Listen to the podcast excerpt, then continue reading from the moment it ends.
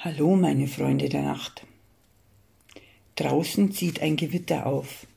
Ein vorsichtiger Luftzug streicht durch die Straßen und die ersten zaghaften Regentropfen fallen.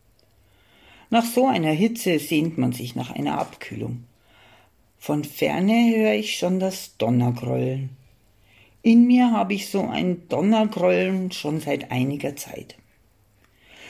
Ich hatte ja in meinem langen Leben nun auch schon einige Beziehungen, egal ob Liebes-, Freundschafts- oder Berufsbeziehungen. Und wenn ich so mit der Hitze der letzten Tage im Kopf darüber nachdenke, dann haben Beziehungen viel mit so einem aufziehenden Gewitter zu tun. Beim Bräsal ist es immer so, dass sie nicht lange überlegt. Da kommt jemand wie ein laues Lüftchen, und schon hat sie keine Schmerzen mehr in den Knochen und das Schnaufen, also das Atmen, fällt ihr auch gleich wieder leichter. Sie hüpft durchs Leben wie die ersten Regentropfen. Schöner Vergleich, auch wenn er gewaltig hinkt. Dann kommt der Blitz, so eine Wolke zu Wolke Entladung, und das Bräsal sieht nur noch leuchtende Farben. Beim Gewitter kommt nach dem Blitz ja immer ein Donner. Kommt daher, weil der Schall langsamer ist als das Licht. Das ist Gott sei Dank bei Beziehungen auch so, weil sonst könnte man sie ja gar nicht genießen, wenn es gleich kracht.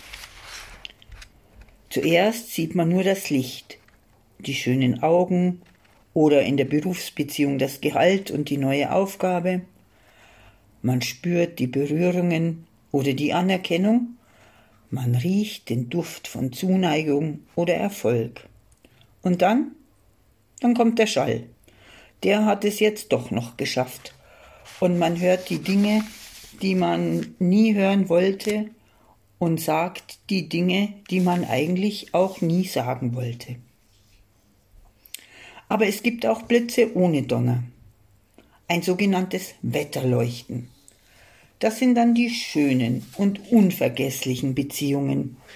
Ich glaube, das kommt vom Respekt, den die Wolken voreinander haben und eben nicht gegeneinander krachen. Aber dann gibt es halt auch die Blitze, auf die immer ein Donner folgt. So ein richtiger, gewaltiger Donner, bei dem man sich am liebsten zu Kylie unter den Tisch legen möchte. Und wenn der dann endlich vorbei ist, geht's wieder von vorne los. Aber was am bedrohlichsten ist, das ist dieses lange Donnergrollen, wenn jemand gar nicht aufhören will, einen unter den Tisch zu jagen. Ich habe mich jetzt schlau gemacht. Es gibt Menschen, die haben Astraphobie, also Angst vor Blitz und Donner.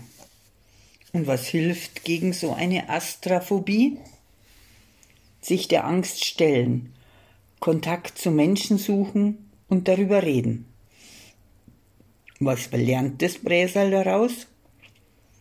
Komm unterm Tisch raus, stell dich diesen Donnermenschen und wart auf das nächste laue Lüftchen und das wunderschöne Wetterleuchten.